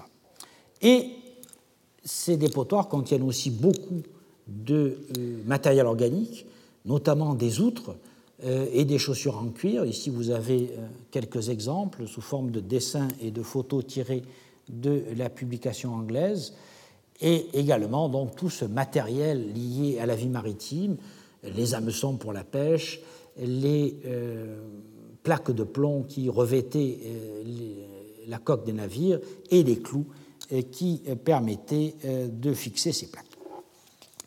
Donc il faut imaginer un énorme mobilier euh, qui euh, comprend un spectre beaucoup plus large que ce que nous avons vu dans les dépotoirs d'effort, puisque non seulement nous avons, comme dans les dépotoirs d'effort, des objets euh, fabriqués en Égypte, des objets en matière organique comme ces vanneries ou ces vases de bois, mais aussi beaucoup d'importations qui viennent d'Arabie, euh, d'Afrique de l'Est et d'Inde. D'Inde et notamment donc des jarres indiennes que je n'ai jamais trouvées dans euh, les dépotoirs des forts de la route, euh, certaines jarres portant parfois des graffitos. Alors ces jarres sont assez caractéristiques dans la manière de les, de les fabriquer et parfois elles portent des inscriptions, par exemple celle-ci en tamil brahmi, qui sont évidemment très caractéristiques. Les euh, ostracas qui ont été trouvés sont quelquefois en latin, mais le plus souvent en grec, et ils mentionnent non seulement le nom de Myosormos, mais aussi des personnages qui étaient déjà connus par l'archive de Nicanor, vous savez, cette entreprise de chamelier euh, qui était établie à Coptos, et, dont on a retrouvé à Coptos une partie des archives. On trouve notamment euh, la mention de Péter Memphis, qui était l'agent de, Nicanor à Myosormos, et surtout de Miresis, qui est son fils et son successeur. donc, à côté de ces euh, ostracas euh, qui montrent les liens avec la vallée, à côté de ces jarres indiennes et de ces jarres d'Arabie qui portent, euh, à côté des jarres indiennes, nous avons les jarres qui viennent d'Arabie, qui portent témoignage direct des relations avec ces deux contrées, et peut-être du séjour d'Indiens et d'Arabes sur place, ce qui donc est confirmé par les graffitis, parfois en langage inconnu, assez souvent en langage sémitique, euh, sur euh, divers pots, d'origine étrangère. Alors, nous avons donc le spectre de euh, l'occupation du site, de ces dépotoirs qui sont autour, et il nous reste maintenant à déterminer quand Myosormos a été abandonné, car ça nous intéresse à double titre, d'une part pour l'histoire du commerce érythréen, et d'autre part pour mieux comprendre euh, l'histoire de la route elle-même de Myosormos et euh, des forts qui la jalonnent. Nous avons vu plus haut que cet abandon est probablement et même certainement causé par l'envasement du port qui euh, a progressivement rendu impraticable le Nagon le lagon aux grands navires qui faisaient euh, le trafic euh, à travers l'océan Indien. On peut toutefois s'interroger sur cette causalité. En effet, l'envasement euh, encore plus important et même le colmatage total de la lagune n'a pas empêché la renaissance du port de Qasr al-Kadim à partir du XIIe siècle et son fonctionnement jusqu'au XVe siècle, dans l'anse résiduelle qui s'était créée à l'entrée du port antique. Il faut donc euh, imaginer et préciser que c'est probablement les grands navires qui faisaient le, trajet entre euh, l'Égypte et l'Inde et l'Arabie, et donc il y avait certainement un fort tirant d'eau qui ne pouvaient plus mouiller dans le lagon et qui donc rendaient, dans les conditions de commerce de l'époque, le port de Myosormos inutilisable. Alors qu'à l'époque islamique, on a affaire à des navires nettement plus petits et probablement plus manœuvrant utilisant la voile latine. Donc c'est probablement cette différence euh, d'accueil de, navires qui fait que le port de Myosormos devient inutilisable. Il reste à fixer la date de cet abandon. Nous avons vu que les habitants de Myosormos ont dû lutter en permanence contre l'envasement par le remblaiement successif des quais qui s'enfonçaient dans le marécage et au IIe siècle par le dragage du chenal dont les déblais euh, ont formé ce que les fouilleurs américains ont appelé l'island euh, au nord du chenal. Tous les sondages et les fouilles de l'université de Southampton montrent une forte occupation de l'agglomération, nous l'avons vu, du début du 1er siècle après Jésus-Christ à la fin du IIe siècle. Vers le début du IIIe siècle, beaucoup de secteurs sont abandonnés. Les entrepôts, la zone du bâtiment public, les ateliers de métallurgistes, et finalement la seule zone qui reste occupée est le creux de la colline, c'est-à-dire euh, vraiment l'endroit qui était le plus proche du port. Toutefois, comme nous l'avons vu, tous les forts de la route, eux, sont abandonnés vers le début du IIIe siècle. Cette désaffectation me paraît à l'évidence être une mesure administrative. Il paraît clair que le préfet d'Égypte et celui de Bérénice concentrent alors leurs troupes dans les forts de la route de Bérénice. On peut, je crois, en tirer deux conclusions. D'une part, l'administration prend acte du fait que Myosormos n'est plus un port assez fréquenté pour justifier une surveillance militaire et un poste de douane, et dans ces conditions, elle a dû retirer le privilège ou l'obligation d'accueillir les bateaux du commerce érythréen, et donc Myosormos ne fait plus partie des ports obligés ou désignés. Et d'autre part, le commerce se concentre sur Bérénice et sa route est désormais la seule utilisée par les caravanes. Nous verrons que cette interprétation semble s'opposer à certaines observations de Steve Stuybotham qui verrait au contraire une crise à Bérénice dans la seconde moitié du IIe siècle ou au début du IIIe siècle. Mais revenons à Myosormos. Nous venons de voir que la zone de la tranchée 8, donc ici, reste la seule occupée. Quelques cases sont encore habitées au cours de la première moitié du IIIe siècle et on construit même une nouvelle habitation dans lesquelles, comme je vous l'ai dit, les fouilleurs ont retrouvé des céramiques d'Aksum et d'Inde qui indiquent que le commerce continuait. Si Myosormos n'est plus un port obligé avec une présence militaire, et si le lagon est impraticable pour les gros navires, qui sont donc ces derniers occupants? On pourrait penser qu'il s'agit de pêcheurs, mais alors comment expliquer les céramiques indiennes? Si elles ne sont pas résiduelles de la période précédente, ce qui est encore démontré, puisque comme on n'a pas la publication détaillée de la céramique, euh, on ne peut pas en être certain, donc si elles ne sont pas résiduelles, leur présence impliquerait que des étrangers, notamment des Indiens, résidaient encore sur place une partie de l'année. S'agirait-il de contrebandiers apportant sur de plus petits navires des marchandises échappant au contrôle douanier à Bérénice?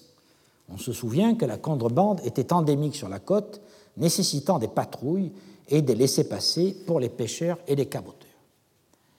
Ces derniers occupants pourraient être aussi les témoins d'escale de navires plus petits et plus manœuvrants remontant vers le nord, c'est-à-dire vers l'extrémité du golfe de Suez, vers Clysma et le canal de Trajan. La question est ouverte, mais la discordance d'un demi-siècle entre l'arrêt du contrôle de la route par l'armée et par l'administration fiscale et l'abandon total de Myosormos pose une question qui, selon moi, n'a pas été abordé euh, par nos collègues de l'Université de Southampton. Alors, ce n'est pas la seule question en suspens. Il y a deux autres questions qui restent en suspens. La première concerne les nécropoles. la ville romaine n'a pas de nécropole. Alors que deux cimetières d'époque mamelouk sont connus, l'un probablement à l'est de la tranchée neuve et l'autre qui se réduit à une épidémie sur la plage à l'est du site, aucune tombe d'époque romaine n'a été mise au jour. Il est vraisemblable que les Grecs et les Égyptiens, quelque peu fortunés, donnaient des instructions pour qu'on transporte leurs corps dans la vallée s'il leur arrivait malheur. Cela explique que dans le tarif de Coptos, une ligne soit consacrée pour indiquer la taxe à payer sur les momies, en l'occurrence le pitakion, le ticket, dont le montant est d'ailleurs relativement peu élevé puisqu'il est d'une drachme et quatre bols, nettement moins que par exemple pour passer un bain de navire, un mât de navire qui coûte 20 drachmes. Mais à cela, bien sûr, il fallait ajouter certainement les frais de transport, sûrement assez élevés. Il est donc vraisemblable qu'une part notable des résidents temporaires ou permanents de Myosormos décédés sur place euh, a été transportée vers la vallée. Mais ça ne peut pas jouer, à mon avis, pour les pauvres euh, ou les esclaves qu'on devait enterrer aux environs du site.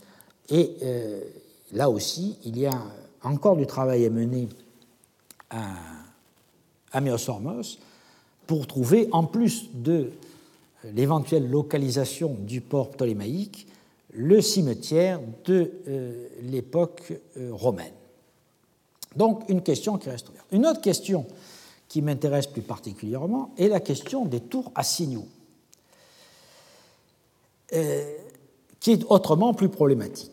En effet, comme nous l'avons vu l'année dernière, la route de Myosormos est jalonnée euh, de forteresses, mais aussi de tours euh, qui se suivent tout au long de la route. Les forteresses, comme nous l'avons vu, sont construites et occupées au 1er et au 2e siècle, et euh, les tours, par contre, qui sont toutes relativement rapprochées, sont mal datées ou pas datées.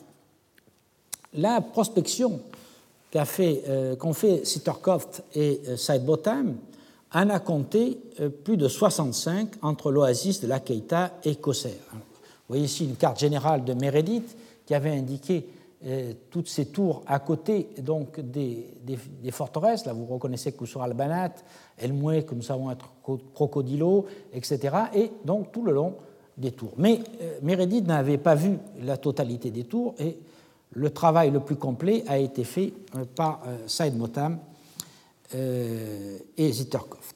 Donc ils en ont trouvé 65 et elles sont toutes co-visibles, c'est-à-dire qu'il est toujours possible de voir deux tours depuis euh, une tour centrale. du fait du relief, elles sont plus densément réparties dans les zones de montagne, évidemment, pour être co-visibles.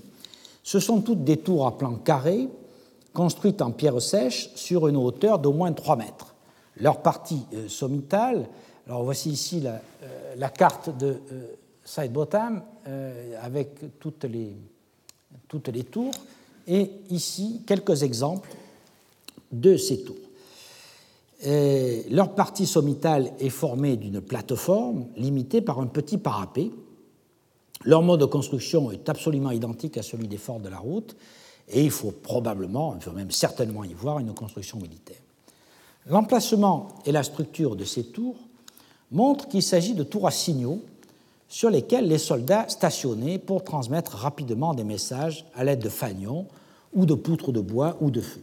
Avant d'aller plus loin dans l'exploration de cette question, je vous renvoie à l'ouvrage de euh, David Williscroft qui s'appelle Roman Military Signaling, paru en 2001, et je voudrais rappeler l'article déjà ancien mais toujours éclairant de René Rébuffat qui s'appelle Végès et le télégraphe Chape, paru dans les mélanges de l'école française de Rome en 1978. À la lumière du fonctionnement du télégraphe Chape, qui est construit à partir de 1793 et qui est employé jusqu'en 1855, René Rébuffat analyse le texte de Végès, qui s'appelle l'abrégé d'art militaire, au livre 3, paragraphe 5, lorsque Végès décrit que l'on suspendait des trabès, c'est-à-dire des poutres, au sommet des tours, les plaçant dans des positions convenues. Dans le système de Végès, des poutres, probablement deux ou trois, permettaient de passer des messages lorsqu'une armée était en campagne en changeant leur position. Trois poutres à trois positions permettaient de faire 27 signes, soit par exemple lettres de l'alphabet ou des messages codés. Pour qu'un tel système fonctionne, il faut un appareil à signaux standardisé, et nous avons vu que c'était assez simple, des relais, un code et un service spécialisé. L'absence de toute autre mention dans la littérature antique montre probablement que ce système n'était pas utilisé de façon permanente pour le service de l'État.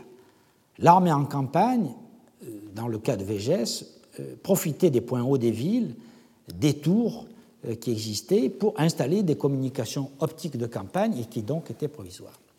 Dans les périodes de calme et entre les postes permanents, l'information circulait surtout par des lettres, des rapports transportés par des cavaliers, et c'est bien ce que nous voyons sur les routes de Myosormos et de Bérénice, comme l'a montré Hélène Cuvini, notamment dans la publication des ostracates crocodilos.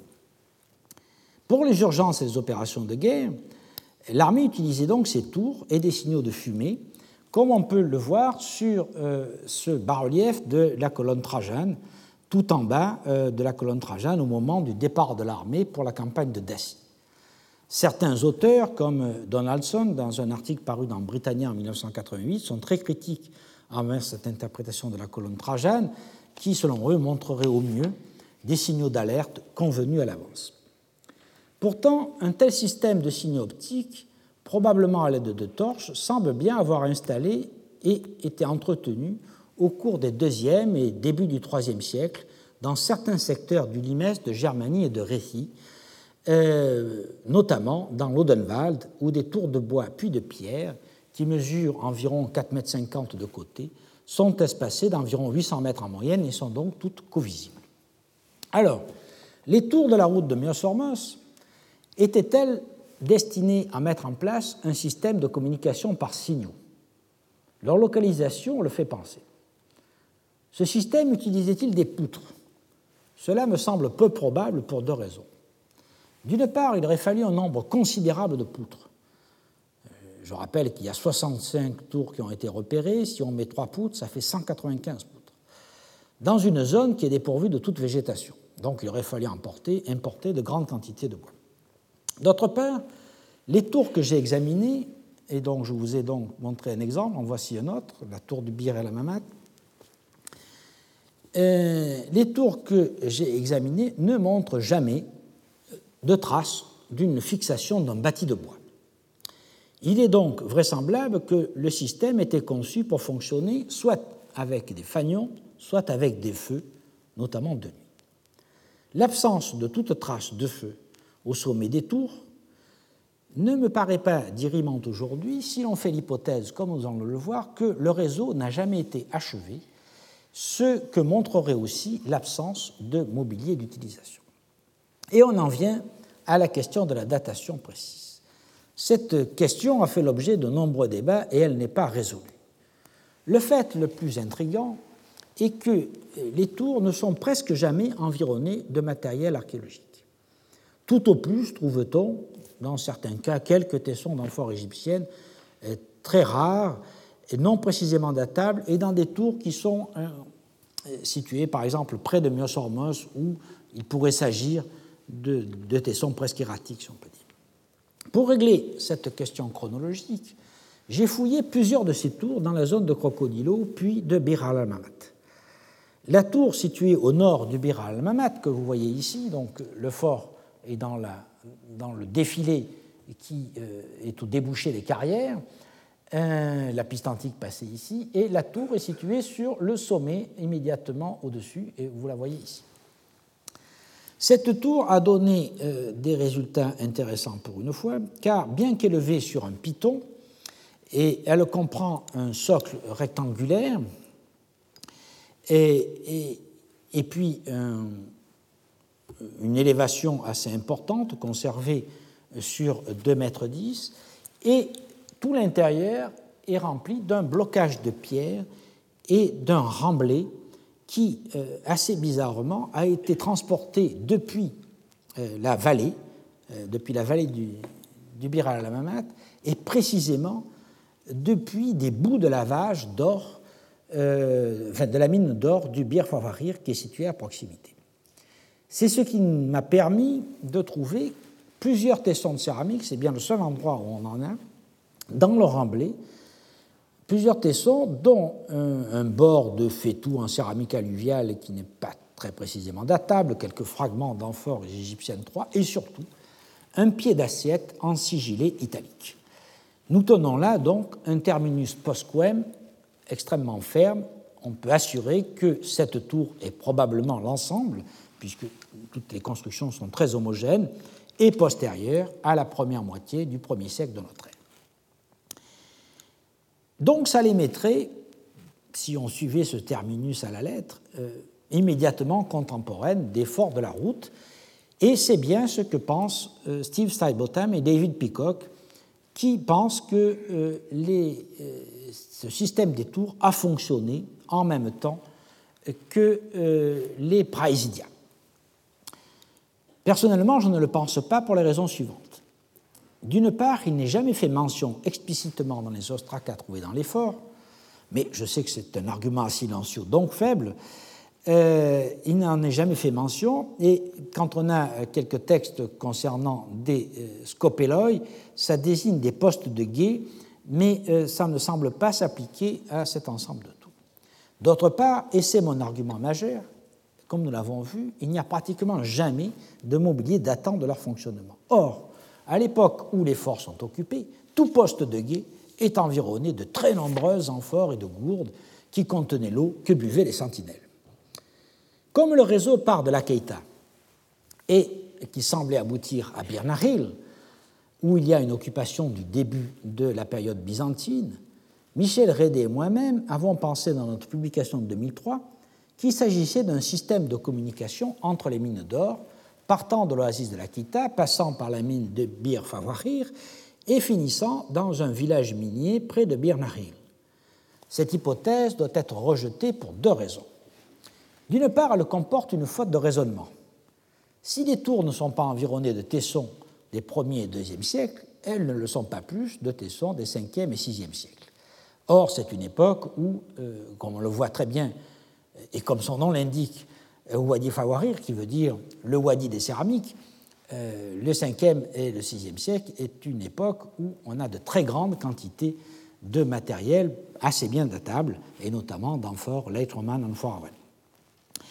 Donc c'est une faute de raisonnement et on ne peut pas euh, utiliser cet argument. D'autre part, les prospections de l'université de Southampton dans l'agglomération de Caban, qui est au nord du Bir Nahil, ont montré de façon convaincante qu'il ne s'agissait pas, comme l'équipe de l'Université de Chicago l'avait proposé, d'un village de mineurs, mais à peu près certainement d'ermitages chrétiens des 5e et 6e siècles, ou peut-être, notre hypothèse concurrente, en ferait un campement de nomades. Par ailleurs, des tours supplémentaires, notamment à Bir Ambaji, ont fait la liaison avec Myos Hormos, et donc il est à peu près assuré que euh, la, chaîne des tours est complète entre l'Aquita et Myrsonos. Donc, reprenons l'ensemble des données. Les tours sont postérieures à la première moitié du 1er siècle. Leur mode de construction est militaire et donc lié à la présence de l'armée, dont nous savons qu'elle cesse de contrôler la route vers le tout début du IIIe siècle. Elles n'ont pas été euh, utilisées, vu qu'il n'y a pas de matériel archéologique autour. Et enfin, le réseau s'arrête à l'Aquita, ce qui n'a pas de sens, si l'on veut transmettre des informations depuis la mer Rouge à la vallée. J'en conclus que nous avons affaire à une, ambitieuse entreprise avortée. Les techniques connues de transmission des signaux auraient pu servir à des communications très rapides. Mais, euh, comme nous l'avons vu, le réseau n'a pas été complété et donc il n'a pas pu fonctionner. Préciser mieux la date de cette entreprise avortée est plus incertain, mais je vais le tenter tout de même. Mon hypothèse de départ est que cet investissement arrive trop tard, peu de temps avant que la route ne soit désaffectée et que le port de Myosormos cesse d'être un lieu de débarquement obligé des marchandises érythréennes. On se situerait donc vers la fin du deuxième ou au début du troisième siècle. Alors retournons au texte sur Ostraka, présenté euh, en 2003 dans la publication euh, que nous avons faite avec Hélène Cuvini. Ceux de Crocodilo du début du IIe siècle ne donnent pas d'indication utile concernant les, scopéloi. Mais il y a un texte qui est euh, codifié sous le nom de Cab 148, trouvé à Kusur al-Banat et datant des premières années du IIIe siècle, qui me paraît particulièrement intéressant. Dans ce texte, le soldat Erénus informe son supérieur hiérarchique qui est probablement le centurion d'Echimus, qui lui-même est stationné à Kusur al-Banat, il l'informe qu'il envoie deux récipients contenant du plâtre ou de la chaux en vue d'une opération qui implique les scopéloi, c'est-à-dire toute une chaîne de, de postes de garde, jusqu'à Crocodilo. Quels que soient les travaux à mener, on constate qu'il s'agit d'une opération qui porte sur plusieurs scopéloi qui pourraient être alors en cours de construction ou bien de réfection. Est-il possible que ces travaux soient justement ceux de l'établissement de, euh, la ligne de relais de communication? Une opération d'une telle ampleur pourrait expliquer qu'on ait déplacé un centurion pour commander les travaux, ce qui est un fait exceptionnel dans l'effort du désert oriental. Or, justement, dans ces années charnières, le centurion d'Echimus est présent à Koussour-Albanat et commande un détachement. Celui-ci travaillait-il à l'établissement du réseau des tours, qui impliquerait la présence de spécialistes des communications pour choisir les emplacements? C'est justement toute la question. Ce déploiement de force pourrait aussi expliquer la création du fort même de Koussour-Albanat en tant qu'une des bases pour l'exécution des travaux. Si la date de construction de Koussour Albanat est bien 202 après Jésus-Christ, comme euh, nous l'avons vu l'année dernière, on tiendrait là un terminus pour les travaux qui auraient été interrompus très vite à la suite de l'abandon de la plupart des bâtiments de Myosormos et à la suite du retrait de l'armée des forts de la route. Un élan aurait donc été brusquement brisé sous Septime Sévère ou sous Caracalla. La toile de fond est bien sûr l'envasement du port de Myosormos. Mais dans la mesure où une petite activité continue à Myosormos jusqu'au milieu du IIIe siècle, et où, même très réduite, la Marsa a été utilisée comme port à l'époque islamique, il doit y avoir une autre cause plus immédiate. Est-ce l'échec du dragage du chenal? Est-ce une réplique de la peste antonine qui aurait décimé les marchands et les marins du port? On ne sait pas encore, mais il me paraît fortement probable que l'abandon du port désigné et le retrait de l'armée de la route sont liés d'une quelque, façon à cette entreprise inachevée du réseau des tours à signaux et que ces événements se passent dans les années 200-210 après Jésus-Christ. Nous verrons dans le prochain cours que le port de Bérénice présente une évolution toute différente qui explique pour partie les vicissitudes du contrôle militaire de la route qui y mène, et je vous donne donc rendez-vous la semaine prochaine pour le port de Bérénice. Retrouvez tous les enseignements du Collège de France sur www.colège-2-france.fr.